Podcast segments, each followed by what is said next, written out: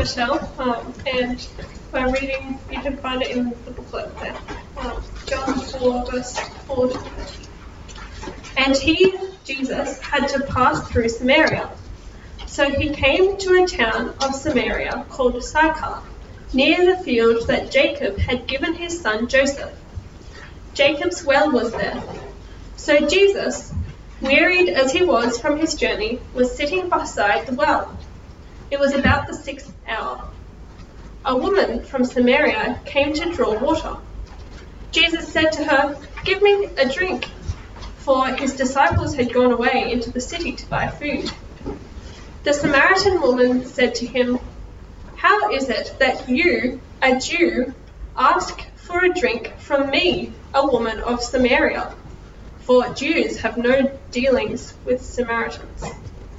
Jesus answered her, "If you knew the gift of God and who it was that is saying to you, 'Give me a drink,' you would have asked him, and he would have given you living water." The woman said to him, "Sir, you have nothing to draw water with, and the well is deep. Where do you get that living water? Are you greater than our father Jacob? He gave us the well and drank from it himself, as did his sons and his livestock." Jesus said to her, "Everyone who drinks of this water will be thirsty again, but whoever drinks of the water that I will give him will never be thirsty again. The water that I will give him will become in him a spring of water welling up to eternal life." The woman said to him, "Sir, give me this water so that I will not be thirsty or have to come here to draw water." Jesus said to her, "Go, call your husband and come here." The woman answered him, "I have no husband." Jesus said to her, "You are right in saying, 'I have no husband,' for you have had five husbands, and the one you now have is not your husband. What you have said is true." The woman said to him, "Sir, I perceive that you are a prophet. Our fathers worshipped on this mountain, but you say that in Jerusalem is the place where people ought to worship." Jesus said to her, "Woman, believe me, the hour is coming when neither on this mountain nor in Jerusalem will you worship the Father. You worship what you do not know. We worship what we know, for salvation is from the Jews. But the hour is coming, and is now here, when the true worshippers will worship the Father in spirit and truth, for the Father is seeking such worship to such people to worship him. God is spirit, and those who worship him must worship in spirit and truth." The woman said to him, "I know that Messiah is coming, he who is called Christ. When he comes, he will tell us all things." Jesus said to her, "I who speak to you am he." Just then his disciples came back. They marveled that he was talking with a woman, but no one said, "What do you seek?" or "Why are you talking with her?" So the woman left her water jar and went away into town and said to the people, "Come and see a man who told me all that I ever did. Can this be the Christ?" They went out of the town and were coming to him. Good afternoon, everybody. Good to see you here. Uh, my name is Rob, and I do have the privilege of uh, opening the Bible and uh, taking us through this part of God's Word. But before we get there, uh, I want to introduce you to this guy. Well, really what this guy uh, has to say. His name is Eric Barker, and he's a psychologist and author, and uh, published on Time magazine in the, the U S. And he's written much about these topics of happiness and satisfaction. And he distinguishes between the two things, happiness and satisfaction. Happiness, he says, is about being happy in your life at the moment. So I'm happy because of various things that are happening to me. Life satisfaction is about happiness about your life. You can look back over the past. Uh, you can see why you're satisfied in your life. And he says there's been a lot of work done on how to be happy but not lots done on how to be satisfied with life. And he's done some research into research and gathered together a whole bunch of research and worked out five things that uh, psychologists in research have uh, say lead to life satisfaction. Now, rather than me tell you what he found, uh, whether it's whether you want to believe it or not, what do you reckon might be on that list? Well, have a chat with the person that you've met earlier on. What things do you think would be on his list? Five things that research say are satisfying. Go for it.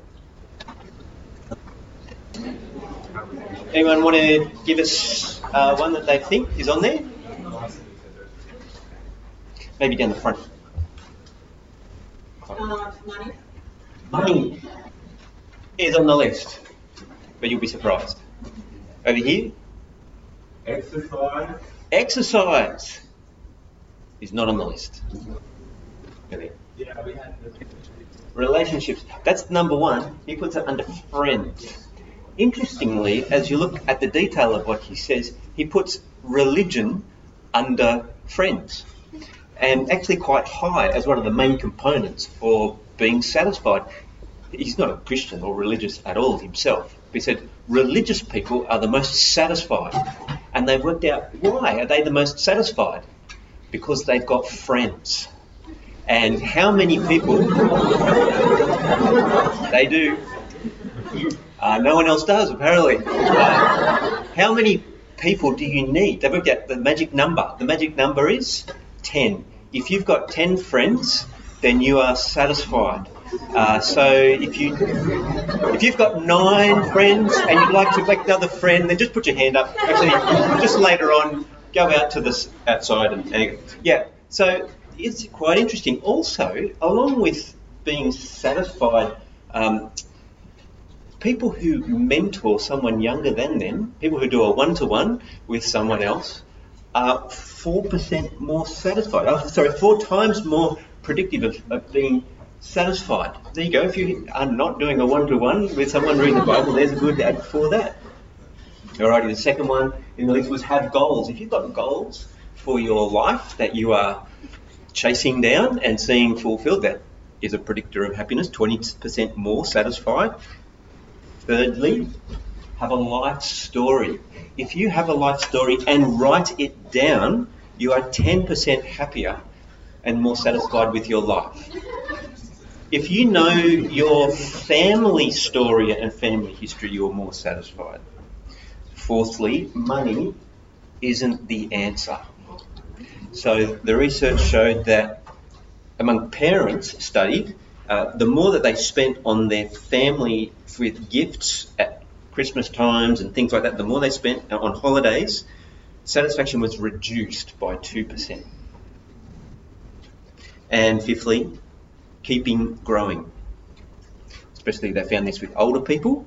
People who continue to read and learn much are much more satisfied with their lives.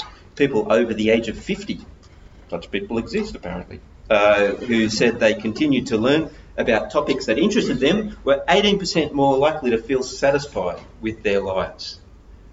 There you go. There's the key to satisfaction. Or is it? We seek satisfaction, don't we? We seek happiness. We seek satisfaction. It would be stupid to say that we don't. We sort of feel that maybe there's something more to it. But we do seek satisfaction. And what we're going to hear from today is something about satisfaction. And at the end, I want us to actually be Uh, to know where satisfaction comes from and a change that we need to make to actually have right satisfaction for all of us. I'm going to lead us in prayer that God might speak to us from His Word and to be able to understand what this part of His Word is saying. Let's pray. Father, we thank You that You have given us Your Word. Again, as we look at it now, I seek to explain it, but we pray that You would give us Your mind and Your understanding and that we might be able to respond rightly to you in Jesus' name. Amen. Well, Jesus is been, has been on mission, and we've seen him in the last few chapters uh, meeting people, and he comes from, he's going from Judea to this place called Samaria. It's the setting for this uh, little account, and he's weary and seeking water. That's point two, Jesus seeks a drink. It's the middle of the day, and we're introduced to this unnamed woman. We never find out who she is, her name, and she's there on her own. Jesus is there on his own. The disciples have gone into town to find some food. Verse seven, Jesus gets straight to the point with her. She says, "Give me a drink." Well, he's straight to the point. Uh, this woman, and with her response, we've realised she's no shrinking violet. Uh, she says uh, to Jesus, "How is it that you, a Jew, ask for a drink from me, a Samaritan woman, or a woman of Samaria? For Jews have no dealings with the Samaritans." Uh, this woman, she asserts, she doesn't give him a drink, uh, she asserts her opinion on what's happening at the moment and how she's not very happy about this uh, little approach from this man. "You are a man, I am a woman. You're a Jew, and I'm a Samaritan. What are you doing asking me for a drink?" And uh, John helpfully throws in for us who know nothing, uh, for Jews have no dealings with Samaritans. Uh, in Harry Potter terminology, now I admit I know nothing about Harry Potter other than that he exists. Actually, no, he doesn't exist, does he? um, that he's there in book form.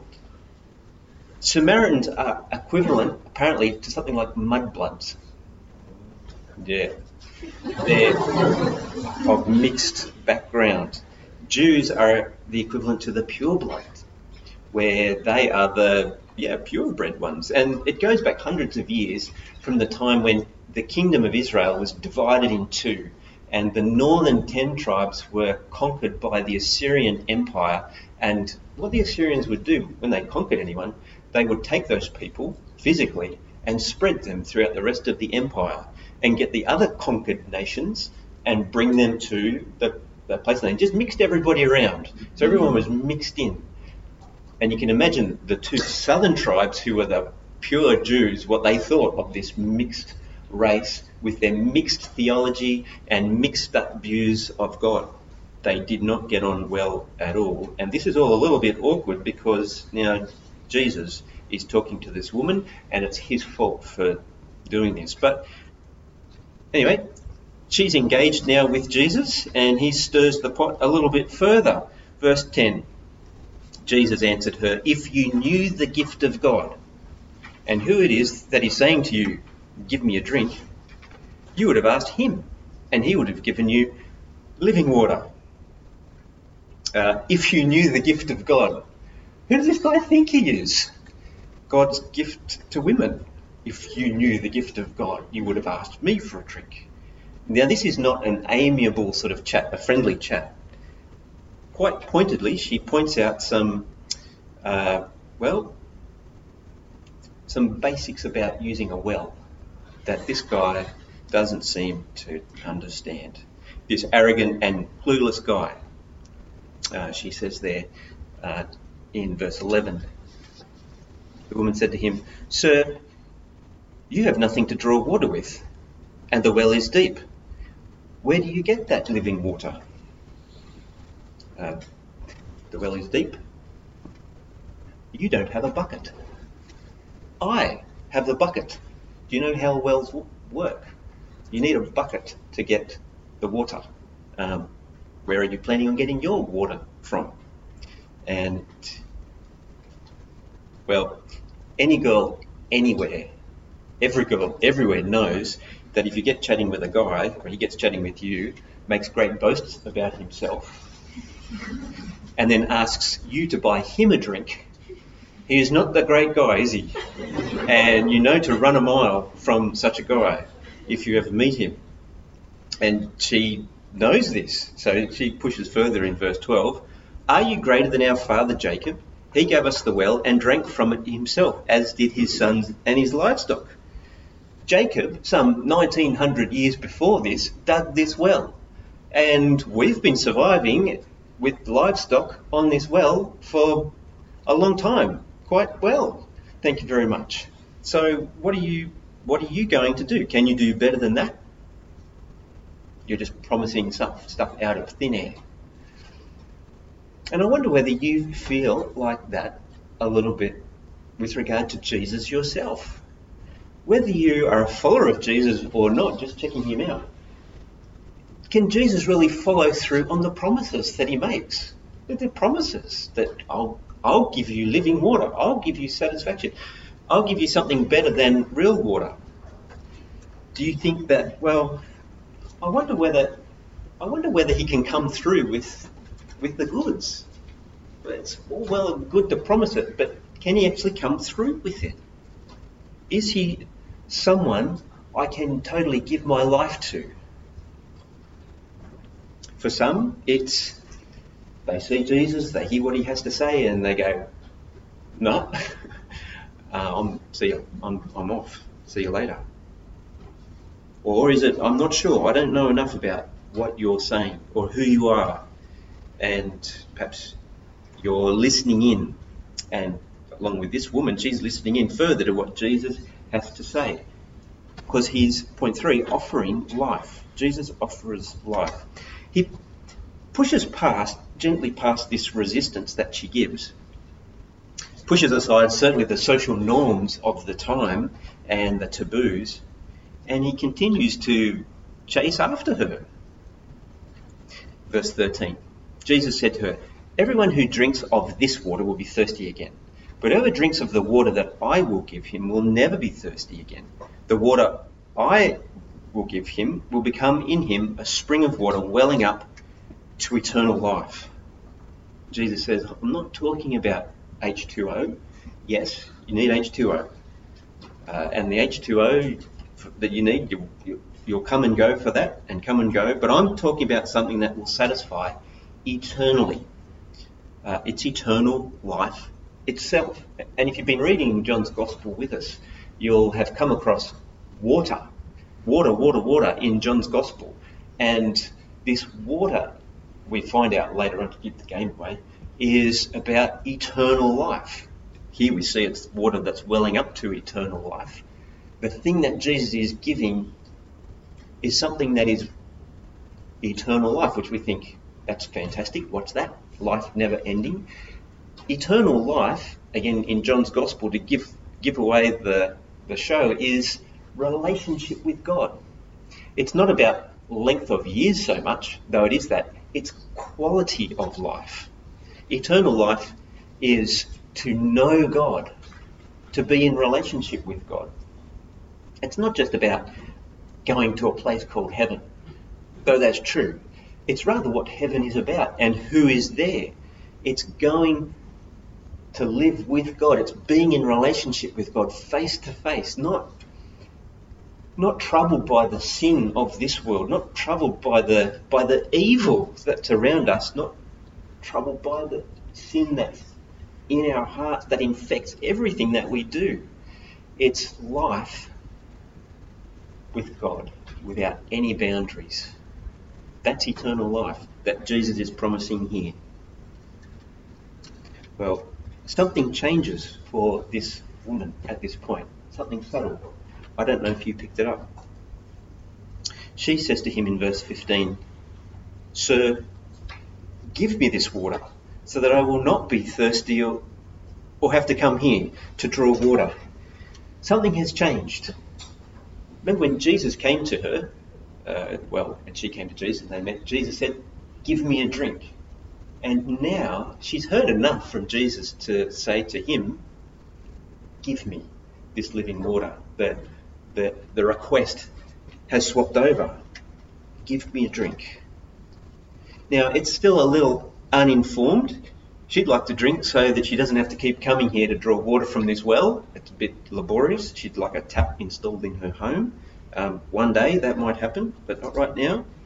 She's no theologian or scholar like Nicodemus back in chapter three that we met last week. He knew heaps of things about Jesus. He knew heaps of things about God.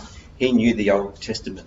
But if you remember, for as much as he knew about God, he was in the dark about God. For as much as he knew about Jesus, he was in the dark about Jesus. This woman, from listening to Jesus for a few minutes, has got something that Nicodemus didn't have. It's small and it's tiny, but it's very important. "Sir, give me this water," she says to a man without a bucket. She wants Jesus' offer. She asks for this eternal life. And that makes all the difference, that she asks and trusts that Jesus has something of what he is promising. And with this door slightly open for this woman, it's time for Jesus to reveal a little bit more about himself and about herself. And so Jesus pushes further. He says to her, verse sixteen, "Go call your husband and come here." The woman answered him, "I have no husband." Jesus said to her, "You are right in saying, 'I have no husband,' for you have had five husbands, and the one you now have is not your husband. What you have said is quite true." Well, hang on, we weren't expecting that. Uh, what should she do now? Uh, was she thinking to herself? What do you do when you meet somebody who knows everything about you and you've never met them before this day? Now, it's important for us to realise, those of us who are followers of Jesus and like to speak of, speak to people about Jesus, that this is not a this is not a training lesson in how to talk to people about Jesus. You don't walk up to people and have a guess uh, of what might be in their life behind them, or their, their deepest secrets and darkness. That's not is not what's happening here. We know from the beginning of John's Gospel that Jesus knows all people. Jesus knows everything. Jesus is in the know, and here it's coming through. This man knows me. He knows us. He knows our past. He knows our failures. He knows our current failures. He knows our future failures. He knows all of the things that we're not even aware of where we have failed. And yet, like this woman, he still pursues a relationship, this free offer of life. What should she do? What would you do? Man, this guy's freaking me out. I'm out of here. This, this is just too much. I'm gone. And that is the case with many. Or do you take the risk and enter the danger? Well, she does a third option. She sidesteps the issue. She brings up the old theological deflection debate. Uh, so she says, verse nineteen, "Sir, I perceive that you're a prophet. Our fathers worshipped on this mountain, but you say that in Jerusalem is the place where people ought to worship." It's the old, well, you believe one thing and I believe another. We, there's really no truth. We just have to agree or disagree that um, we've both got different views. And maybe she can just sidestep this whole awkward situation of this man who knows everything about her. Now, Jesus takes it up and uh, he responds to her.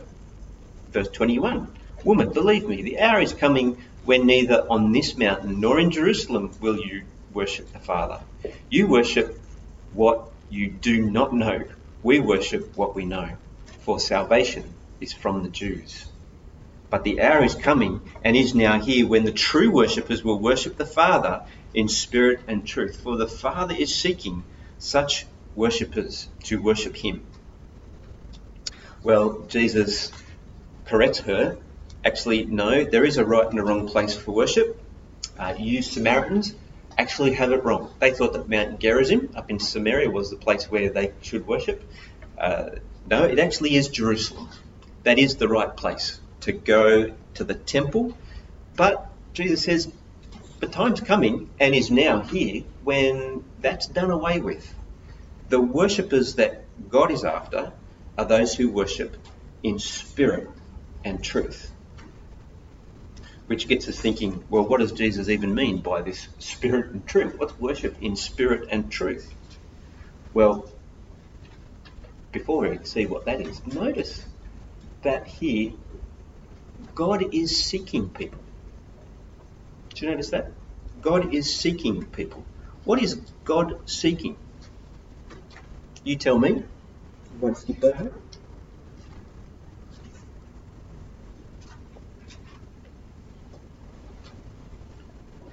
What is God seeking?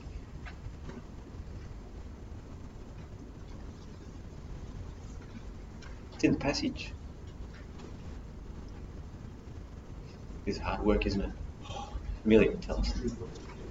True worshippers. Where do you see that? Um, twenty-three, that's right. Very good. Yeah. It's in the second part of it, that's right. For the Father is seeking such people. You ever thought about God as one who is seeking? And if God was a seeker, what's he seeking? He's seeking people to worship him. And the way to worship him, rightly, is not any longer in a physical temple or a geographical place, whether it was in Jerusalem or whether you thought it was on Mount Gerizim. It's in spirit and truth. That is, in contrast to a geographical location, uh, concrete place with uh, latitude and longitude, it's in spirit. That is, uh, it's where God is, where God reveals himself. It's not you making up what you want to make up. It's truth. It's spirit and truth. And where is it that the place to meet God is? Well, Jesus already told us back in John chapter two when he came into the temple and he said, tear down this temple uh, and I'll rebuild it in three days. And he was talking about his body.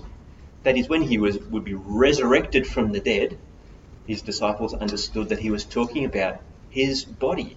It's in Jesus that we see the new temple. Uh, in Jesus is the place where you go to worship God and know God. He is the one who is uh, who through whom we worship God in spirit and truth. And so in John's Gospel, in John fourteen six, Jesus can say, I am the way, the truth, and the life. No one comes to the Father except through me. He is the truth. He is the place where God is worshipped and God is met, where you come to God.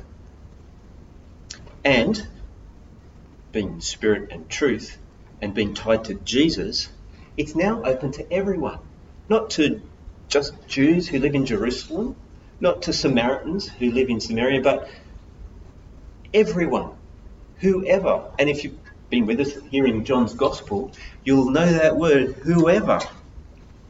Chapter three, verse fifteen, that whoever believes in him. Verse sixteen, that whoever believes in him. Verse eighteen, that whoever believes in him will not be condemned. Chapter three, verse thirty-six, whoever believes in the Son has eternal life. Whoever, whoever what? Whoever believes, whoever trusts. Just like what this woman is doing. It's not the Nicodemus theological eggheads who know God. It's those who trust him and receive him and receive the life that he has given. God is seeking worshippers. Not on our own terms, how I'd like to worship God, how I'd like to think of God, but how God has revealed himself in Jesus. Whereabouts are you in this? Are you seeking? Are you taking up the offer that God is seeking to be a worshipper of him, like this woman? Are you in with God? Are you in with Jesus, like this woman, as we will see, especially next week? She's in with Jesus. Now, I know that many of you are. Many of you uh, say you are, and I don't, I don't doubt it, but what we're being offered here, what this woman is being offered here, is true satisfaction. She wants the water so that she doesn't have to come back each day to the well. What Jesus is offering her is satisfaction with God for eternal life.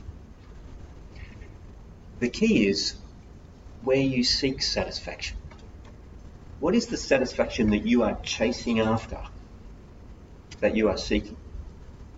For some of us, we, we're chasing the five things. We're chasing friends. We're chasing goals. Uh, we want a life story that's worth telling. Uh, we want, actually, we do want the money um, and everything else. But we do that calling ourselves followers of Jesus. And Jesus is saying, no, you, you can't do that. He is the one to chase and find satisfaction in, and to be satisfied in him.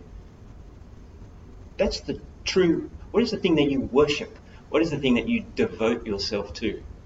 The true worshippers are those who worship God in spirit and truth. That is, seeking Jesus. You can't seek Jesus and try and find satisfaction and chase after satisfaction in friends and money and goals and everything else. And you think, well, but I like those things. I really do like those things.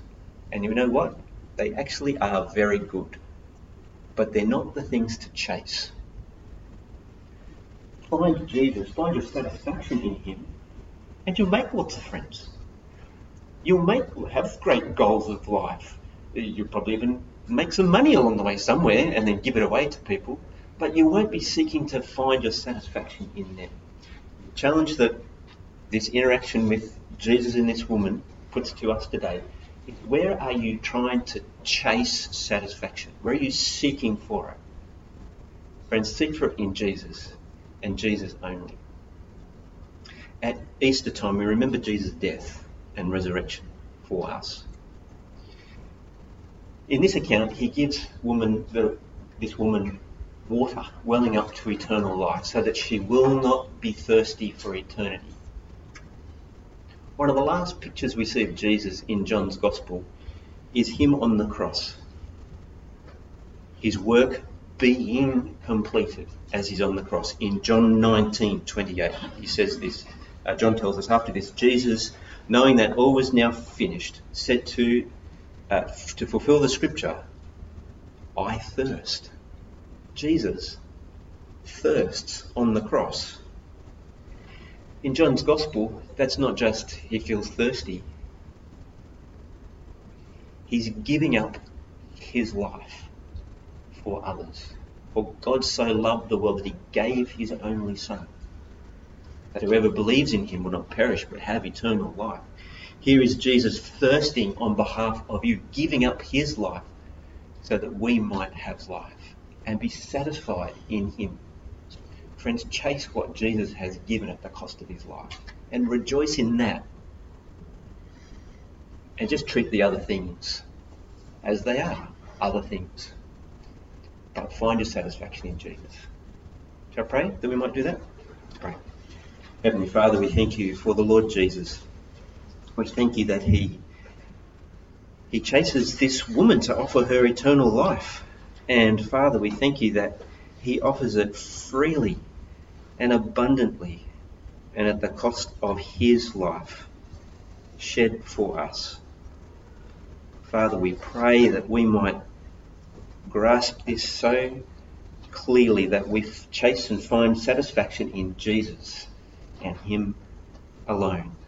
And Father, in doing so, we pray that we might indeed have abundant life, both now and into eternity with you. And we pray it in Jesus' name. Amen. Hi guys, I'm Rosa. I'm actually going to be praying for us today. Um, and yeah, I'm Rosa. I'm a second year nutrition and dietetics student. Fun fact about me is that in the last year I've had three roommates and all of them have been Chloe's. And it's very confusing. I look at two, two at the moment. So would you join me in prayer? Dear Heavenly Father, thank you for the privilege that it is to talk to you through prayer. We have just learned so much in your word this afternoon about how you are our sufficiency, and through Jesus we can know God personally.